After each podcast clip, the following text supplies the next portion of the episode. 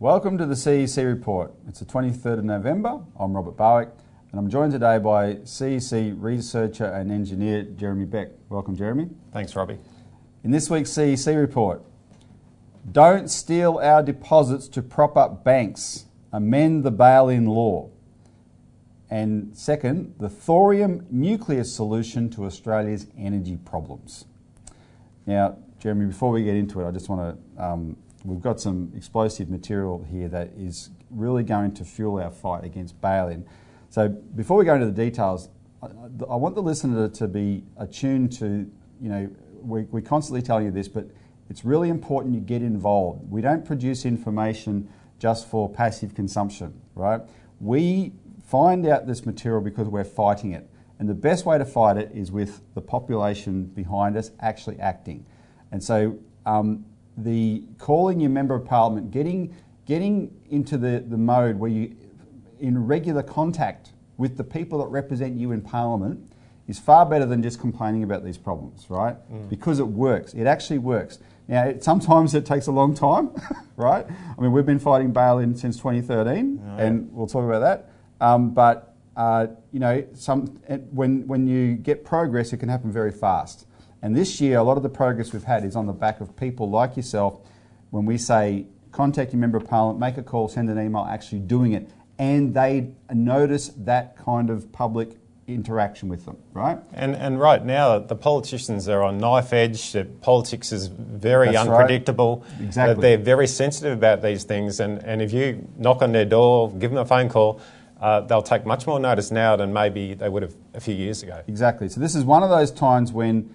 where we, I know we think the system's rigged and it's all, never convince yourself there's nothing you can do though, because that's a self-fulfilling prophecy. This is an opportunity, a window of opportunity to do something, so please get involved. And the way to do it is contact our office. If you want more information, call us on the 1800 number. You get a copy of the Australian Alert Service, which is our weekly publication. This week's copy of the Australian Alert Service will give the details of what we're about to go through. Plus, there's an article in there that I urge people to read, not just because I wrote it, but because of the subject matter. It's about derivatives. And I've tried to explain there what, you need to know about derivatives and just what a threat they are to the system. And so get that sort of material under your belt and make sure you challenge Members of Parliament on these issues. All right, so that said, let's get into it. Don't steal our deposits to prop up banks. Amend the bail-in law. And... just a preface to this, Jeremy, because you could think of, when we talk about bail-in, it's the opposite of bail-in is Glass-Steagall. So bail-in is the idea that a bank is failing because of its dodgy activities, right, like derivatives, which is just gambling. So the authorities say, well, we don't want that bank to fail because they've made those derivatives bets with lots of other banks around the world. Therefore... we need to stop it from failing like Lehman Brothers did by grabbing the deposits and the money of its unsecured creditors, they're called, to keep that bank going so it doesn't default on all its obligations to the other banks it gambles with. Right? That's bail-in. The opposite of bail-in is Glass-Steagall, which is break up the banks so that those banks with deposits are not allowed to gamble, therefore they won't get into trouble in the first place, and if they don't get into trouble, your deposits are secure. That's Glass-Steagall, right? So... our ongoing campaign to get a Glass-Steagall separation in Australia is motoring along. This week, I just want to highlight a couple of developments on that. You had, in response to the Royal Commission's hearings, which are underway in Sydney right now, you had two former senior Labor people, Nick Sherry, who was a minister in the Gillard government, and Steve Bracks, the former Premier of Victoria. Both of them are now involved in industry super. And at a symposium in Sydney this week, they called for the banks to be broken up, right? So the chorus is growing louder. Another development is the government right now is talking about passing a law, an antitrust law, an American-style antitrust law, where they will have the power to break up vertically integrated electricity companies, right? Because, we've got all these high electricity prices and whatever, and this is seen as one of the ways you might have to deal with it. So stop the electricity companies exploiting their market. Break them up. Well, Senator Barry O'Sullivan, who's the senator who crossed the floor a few weeks ago in support of the motion in the Senate to break up the banks, He said, well, I'm going to move an amendment to that law so that those powers to break up a company don't just apply to an electricity company, but they should be able to be applied to all companies like that are too big and dominate the market, including banks. And of course, that's his main motivation, right? So this is, the theme is growing. More and more people, they keep coming back to this point. The theme, you know, is separation inevitable? Well, it better be, because otherwise you're not going to save the banking system. That, in the sense that you're not going to save the part of the banking system that we need, right? That the Australians depend upon. So that's some good progress.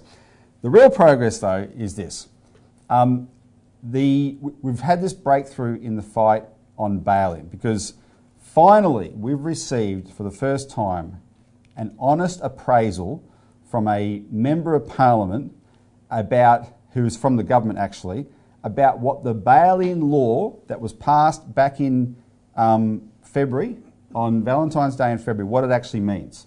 Now, this cannot be overstated how significant this is, because, Jeremy, we've been fighting bail-in for 6 years. Since 2013. Since 2013. Mm-hmm. Mm-hmm. Show the audience what we did at the end of 2013 there. This is a full-page ad that we took out in the Australian newspaper. Don't seize our bank deposits accounts past Glass-Steagall. And there's hundreds of signers on that. There's sort of statement. Councillors, there's former elected officials, there's election candidates, there's union leaders, there's academics, there's everyone. We were calling them all, we were organising them all. That was back in 2013, and I spoke to several of them, and we've got a lot on board, and a lot are still active in this campaign now. Now, we raised a lot of money. We put that ad in the Australian newspaper, a full-page ad that wasn't cheap. We got very little mainstream media coverage for it, but what we did do is start putting politics here on notice.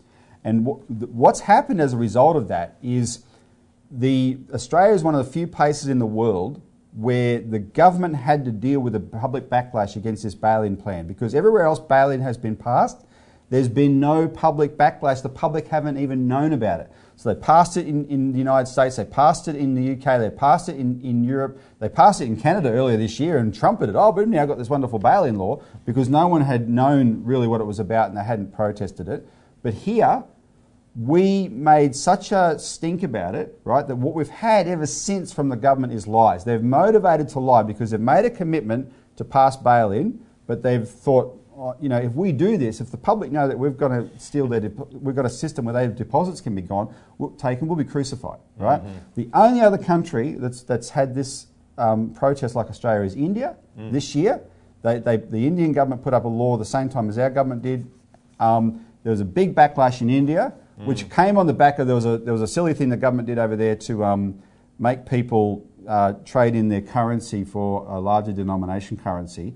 And a lot of little Indian people were very unhappy with how that went. And when they heard that this bail-in law was going to come, they said, no way. The Indian government was forced to withdraw the law. Mm. So what's happened here, though, instead of our government withdrawing the law, they snuck it through Parliament on Valentine's Day with only 7 or 8 senators present in the Senate, right, and not an actual vote where there was a division. Instead, they had just passed on the voices. If they had have called for a division, they would have had to ring the bells, and there were 2 senators for One Nation outside of the chamber, and they had just approached the government about wanting to move an amendment to this law to make sure it excluded deposits. Mm. They would have had to come in, right, to vote, realise that their amendment hadn't been put up, and they could have thrown a real spanner in the works, and that's why they didn't actually have a proper vote on it. So this is just the backdrop. This is a government that has wanted to make sure they sneak this through. And I'm going to digress here a bit, because if you don't believe that government agencies are capable of conspiring to lie, to do things to protect the banks, today's Sydney Morning Herald, or the 22nd of November, Sydney Morning Herald, so yesterday, there's an article by Sarah Dankert and Clancy Yates reporting what's happened at the Royal Commission yesterday, where ASIC was on the stand, and Rowena Orr showed a letter, an ASIC letter from July this year, where the letter was from an ASIC officer named Foo, Kevin Foo, and he's reporting the former ASIC boss Peter Kell saying, should we bother to take action against a bank? And this is the wording of the letter. in this Foo's email said, Peter Kell wanted to test these ideas and tempered the discussion with comment that taking no further action might be the right decision. I let the bank off the hook. And this is a kicker. We just need the right narrative. In other words, how can we let the Royal Commission's causing this big stink, but we don't really want to go after this bank. How can we let it off the hook? We just need to we need to figure out a way to do it and just need the right narrative. Right? That's what happened in ASIC in July this year. These agencies are fully capable of conspiring to lie, to do things to protect the banks, and that is what has happened in the case of bail-in. So this is the breakthrough that blows it up, though. So we've had, just to contrast, so on the 1st of March this year, Senator Jane Hume, who was the chair of the committee that went through this, she said, in a letter explaining the bail-in law, she said, while I appreciate the concerns raised by the CEC, I can assure you that this bill does not constitute what some are referring to as bail-in legislation. Treasury, the RBA and APRA all confirmed in their answers that the bill is definitely not bail-in legislation. That's what she said, the chair of the committee. She's a banker. Well, a new senator named Senator Stoker, Amanda Stoker, who is a barrister, a very highly qualified barrister, she wrote a reply to a constituent on the 5th of November this year, 2 weeks ago, and this was what she said.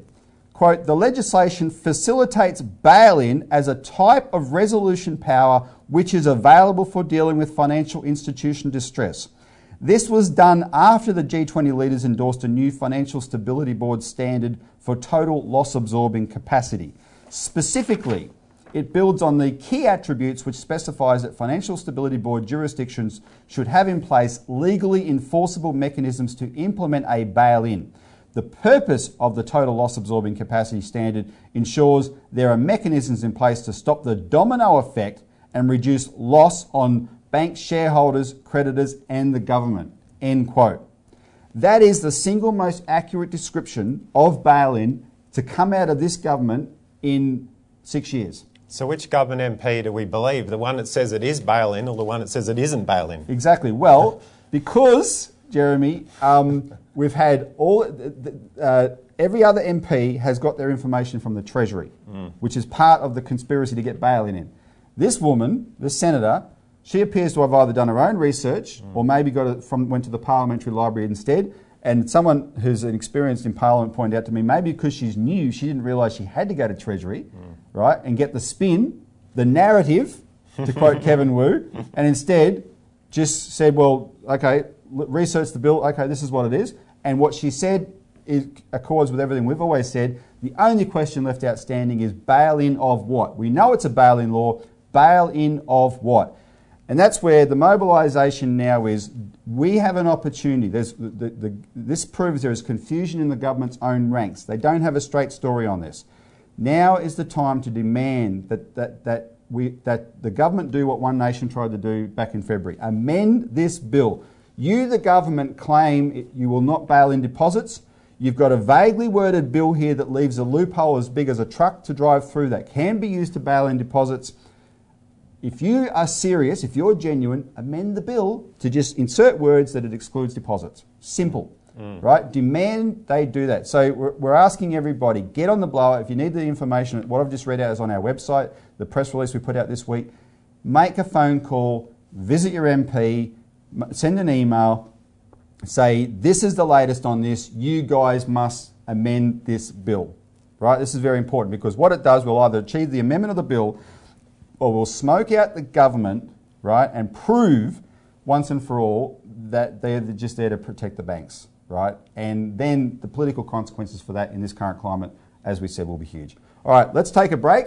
And when we come back, we're going to have to change the subject on this to energy and thorium.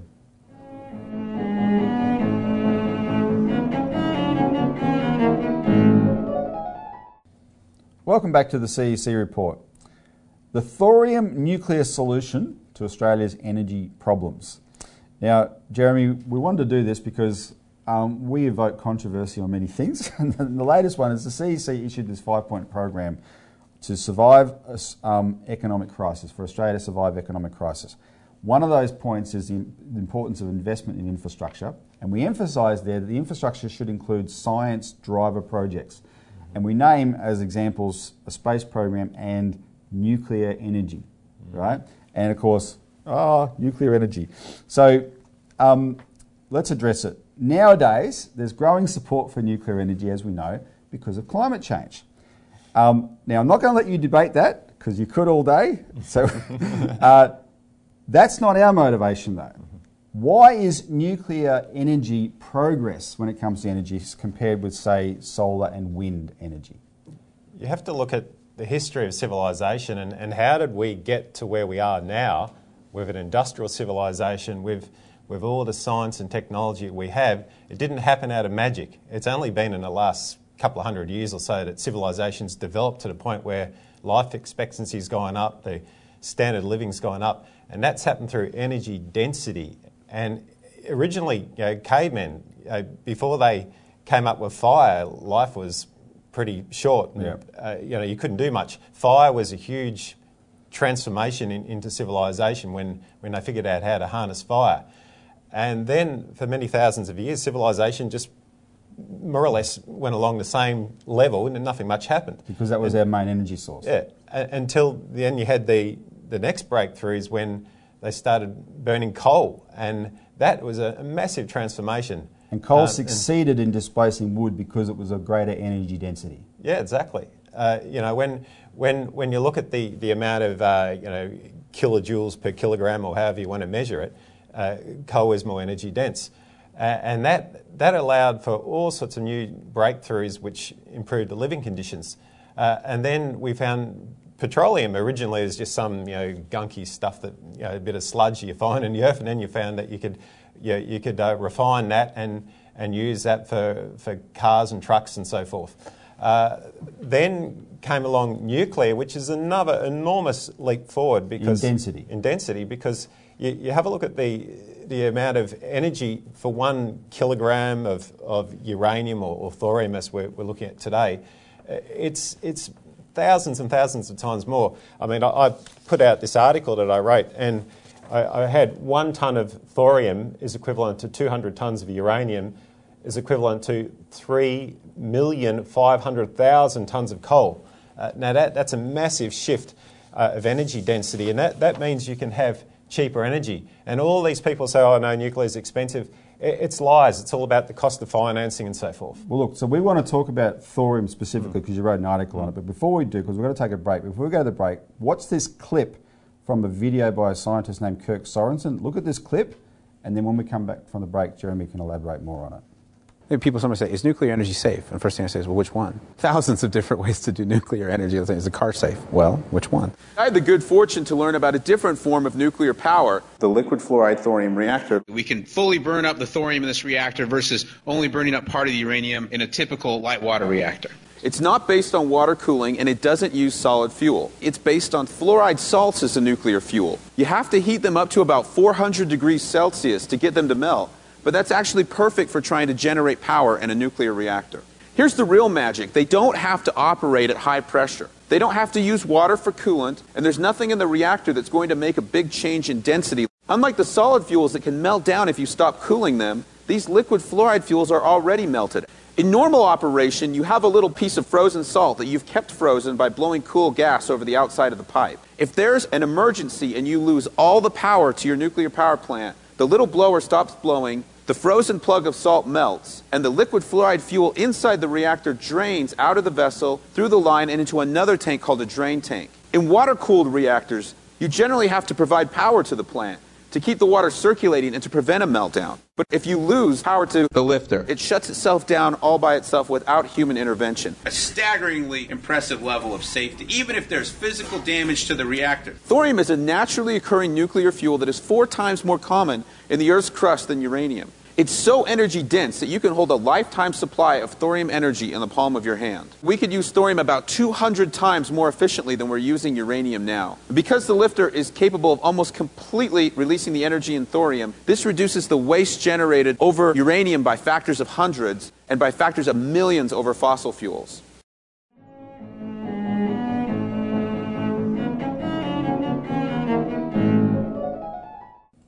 Welcome back to the CEC report, where we're discussing the thorium nuclear solution to Australia's energy problems. So Jeremy, they've saw that clip before the break, but just in your own words, what are the benefits of thorium? There are several benefits. The entire thorium can be used in a traditional uranium reactor. There's only a very small amount of the uranium-235 that can be used as a fission fuel. With thorium, the entire lot can be used. Now you have to convert it into uranium, what's called uranium-233. By bombarding it with neutrons, but that's the entire lot can be used, and also it's very difficult to make nuclear bombs out of it. Not impossible, but very difficult. And the safety is enormous when you look at the kinds of reactors, such as what we saw in the clip before, the kinds of reactors that are used, such as the molten salt reactor, such as the pebble bed reactors. There's a meltdown is impossible. Now that's said. Although the existing nuclear uranium reactors are these high pressure, chamber ones, water cooled things, they still, apart from one or like three dramatic examples, they still have an impressive safety record. They do. These reactors take that level of safety up a whole extra layer. Much more. So a meltdown's literally impossible, rather than very unlikely. Where is it being developed? If you have a look at in India, they've made several breakthroughs. They've got the only reactor in the world which uses this uranium-233, which normally it's uranium-235. So that they breed using thorium. They breed this new uranium, which is not normally found in nature. And India is one of two countries that have more. Only two countries have more thorium than Australia. Yeah, Brazil and India's got the most thorium in the world. So Australia's got an enormous amount. There's so much in the world that you'd never run out. What's China doing? China, they've got the biggest program for these molten salt reactors. So that's coming along. You've got the world's biggest program there, and India and numerous other countries. But in China, they're investing billions and billions of dollars towards this. So I think at the end of the day, it's going to be the future. You're having a look at what's just happened. I wrote my article about in the latest UN meeting. You had the head of the Indian mission there calling for the use of thorium and saying how much suited it is in terms of nuclear proliferation, in terms of its safety record. I think overall, we've got this picture there that was also in the clip about the energy density. It's so much. This particular element is so energy dense. It's not funny. Yeah, well, you have a look at a tiny little ball of thorium in your hand that could supply you energy for the entire life. Just that little ball of thorium in your own hand. Just quickly, Jeremy, the other thing that comes up for even among the people that become pro-nuclear, the cost. Yeah. We have an example in 2016 where there was an inquiry in South Australia into a possibility there, just in nuclear in general, and they said, no, it's too cost prohibitive. But what was the problem with that inquiry? Well, that was the Royal Commission in South Australia. They said, look, nuclear is all fine and safe, but it's too expensive. They said, oh, hang on, it's going to cost $9 billion to build a nuclear reactor of 1,100 megawatts. That's ridiculous, because a lot of nuclear experts will tell you it costs half that. But they were talking about a cost of finance of 10% of cost on capital. Now, there's no way in this world of record low interest rates that 10% is reasonable. And if the government does it, they can do it at government rates, very, very low. And so that's rubbish. And these should not be private projects. The government should do it. Yeah. All right, Jeremy, we've run out of time as usual. Thanks very much for your contribution. Call in for a copy of his article in the Alert Service. Thanks for joining in.